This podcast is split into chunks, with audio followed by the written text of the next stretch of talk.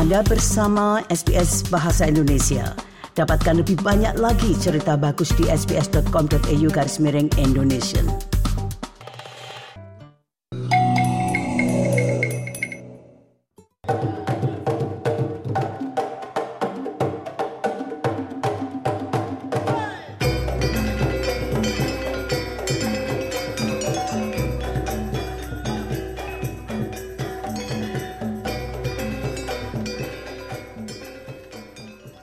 Anda bersama SBS Audio Program Bahasa Indonesia.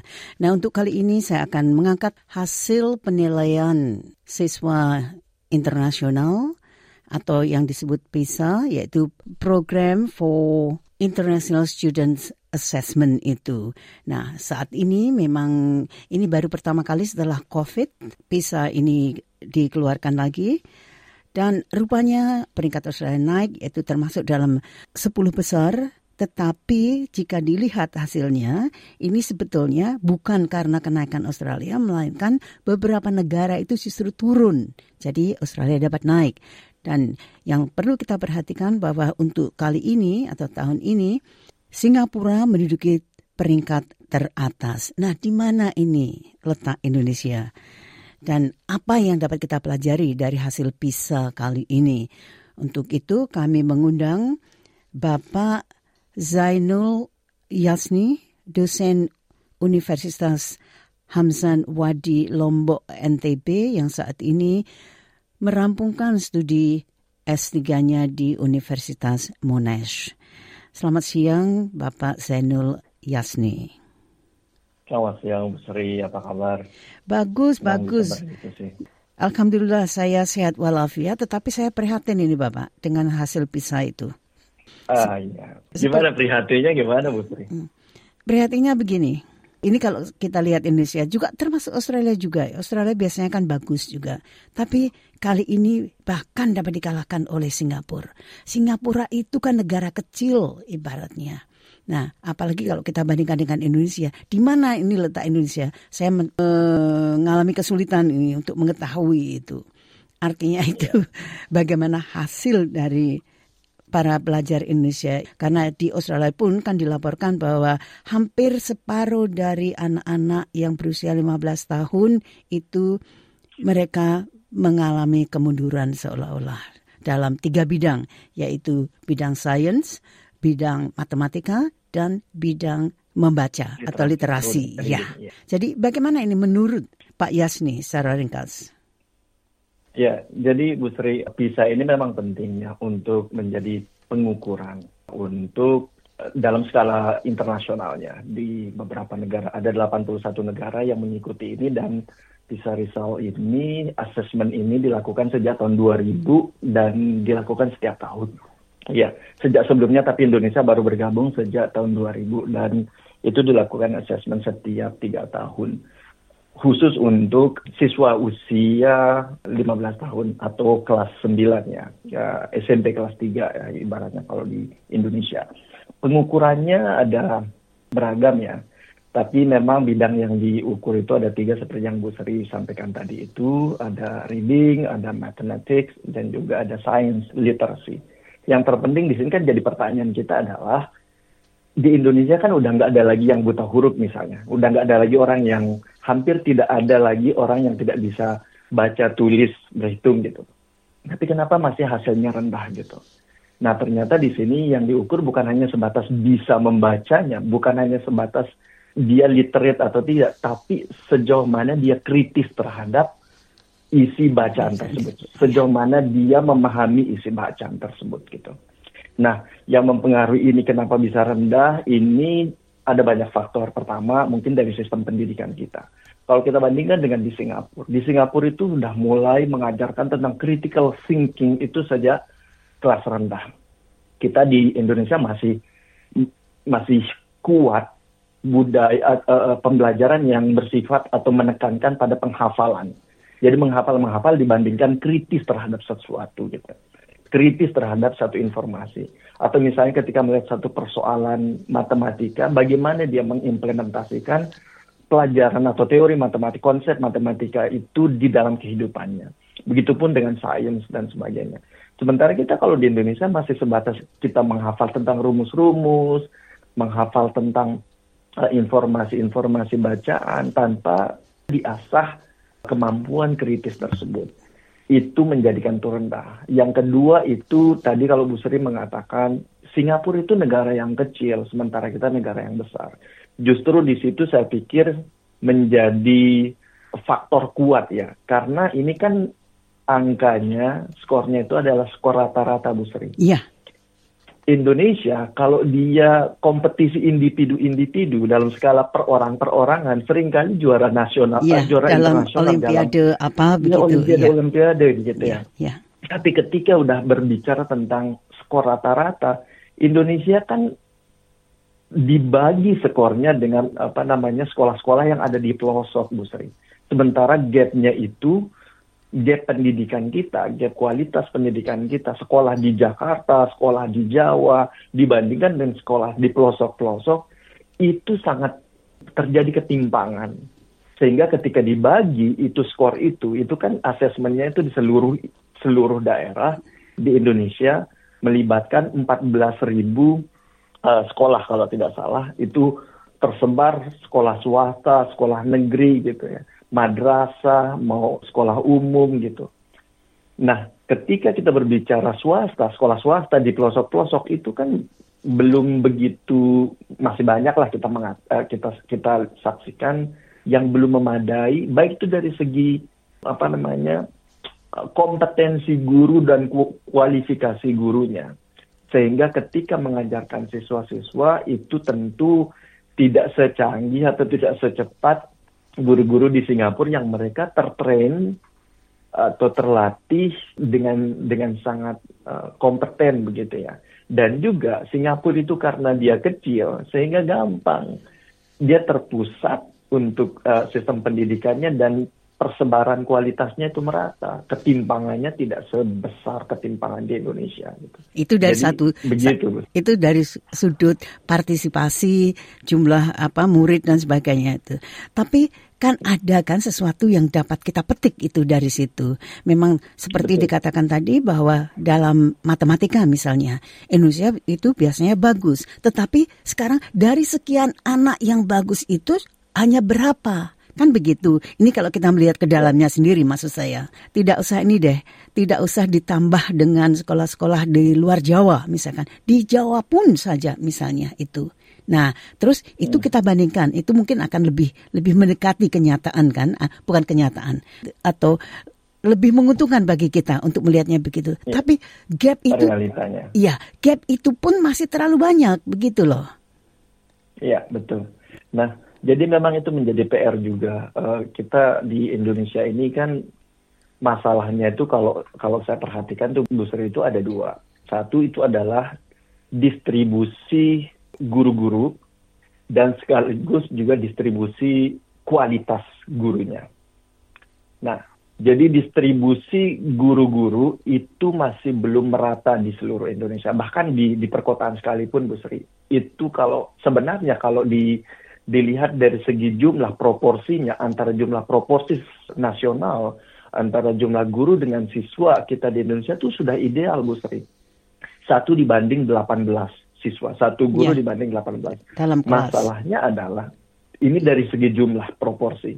Masalahnya adalah guru-guru tersebut menumpuk di perkotaan jadi dia menumpuk ada di, sekolah-sekolah perkotaan. Sehingga sekolah-sekolah yang ada di pedesaan-pedesaan atau di kampung-kampung itu diisi oleh guru-guru yang kadang dia tidak tidak lulus S1 tapi sekedar yang penting ada jadi guru honorer sehingga bisa diisi. Dan itu jumlahnya masih masih belum merata, masih banyak lah gitu kita lihat. Dan itu menjadi PR kita ke depan. Dan pemerintah saya pikir sudah mem memiliki komitmen itu untuk mengangkat guru-guru dan mereka di, disebar eh, sesuai dengan kebutuhan di daerah-daerah yang terpencil juga dengan program-program eh, P3K, istilah pengangkatan guru kontrak dan sebagainya dan mereka diberikan pelatihan-pelatihan. Nah, masih kembali ke pizza itu tadi ya. Yang saya herankan itu justru begini. Tadi dari awal pembicaraan Pak Yasni sudah mengatakan bahwa tidak ada seorang pun yang buta huruf, kan begitu. di Indonesia. Nah, ini memang buta huruf dengan bagaimana mereka itu mengerti teks atau bacaan yang dihadapi itu memang dua hal yang berbeda. Saya tahu itu. Tetapi justru dalam pizza ini, kalau saya tidak keliru itu menyimpulkannya bahwa menurut OECD di bidang membaca sekitar 27 persen itu siswa Indonesia yang memiliki tingkat kompetensi 1B, yaitu sebuah tingkatan di mana siswa hanya dapat menyelesaikan soal pemahaman teks termudah.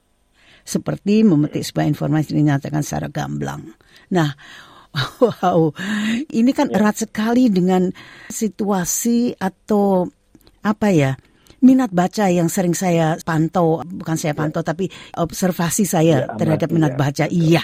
Nah ini padahal kan yang paling gampang tuh itu membaca itu kalau dibandingkan dengan ya. matematik dan sains itu tadi. Iya, betul.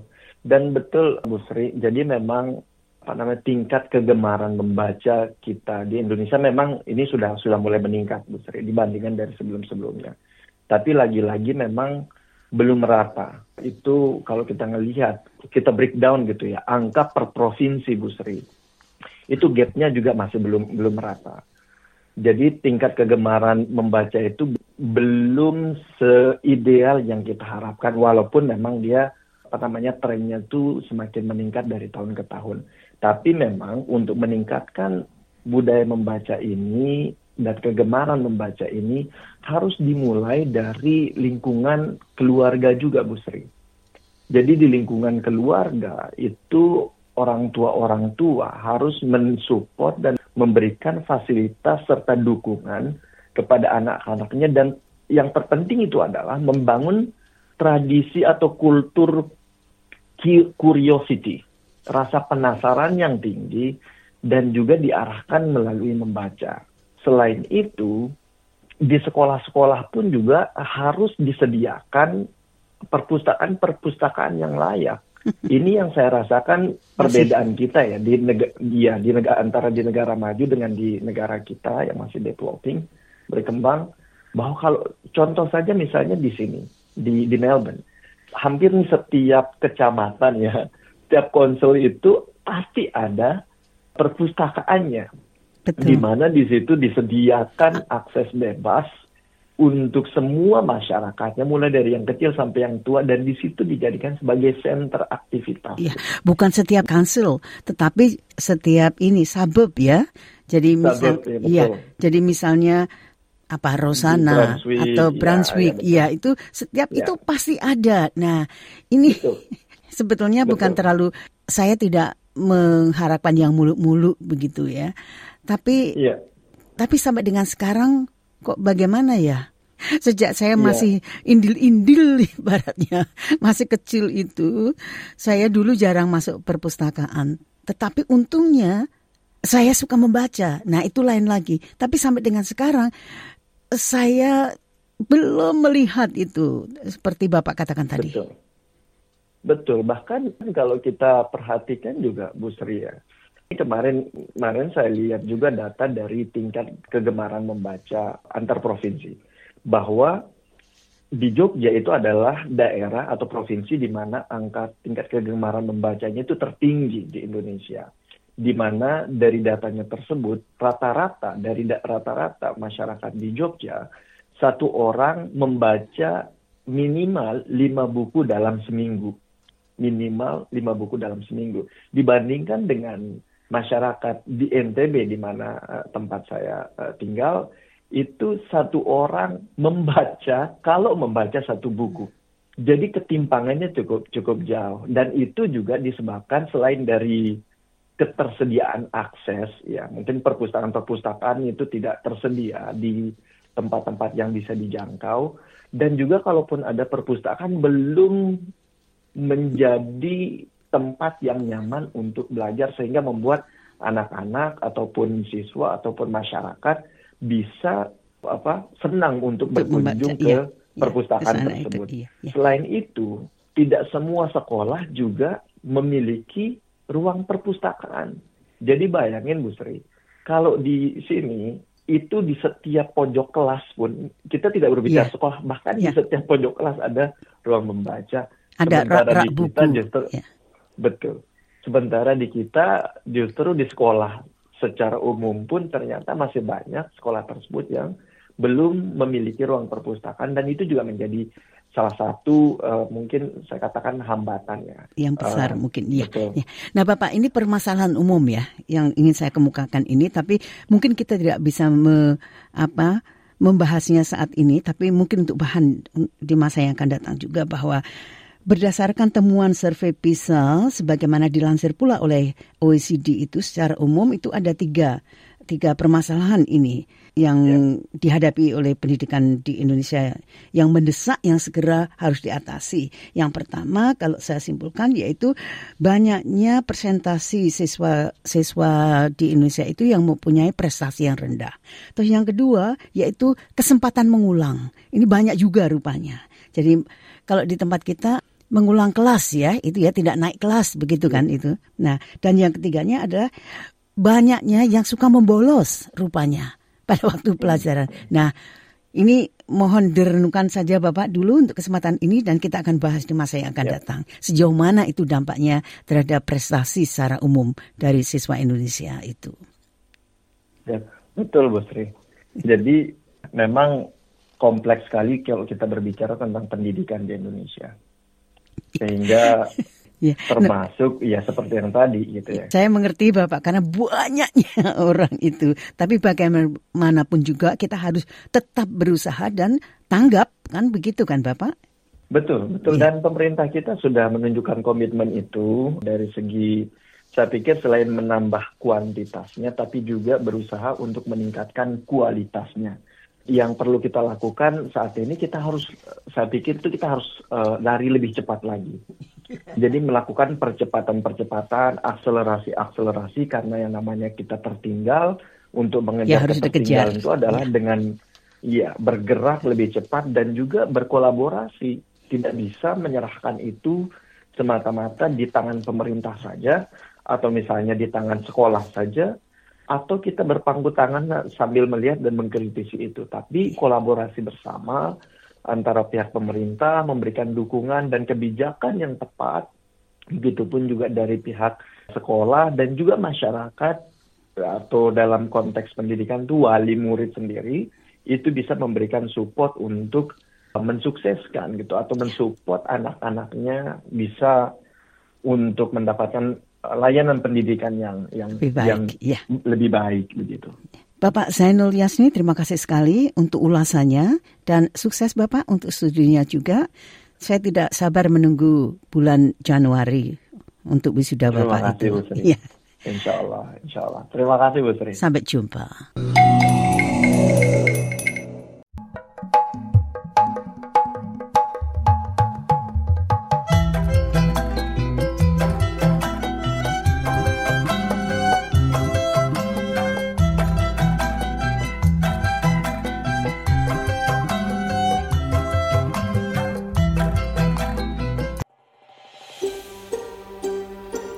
Sukai, berbagi, komentar. Ikuti SBS program Bahasa Indonesia di Facebook.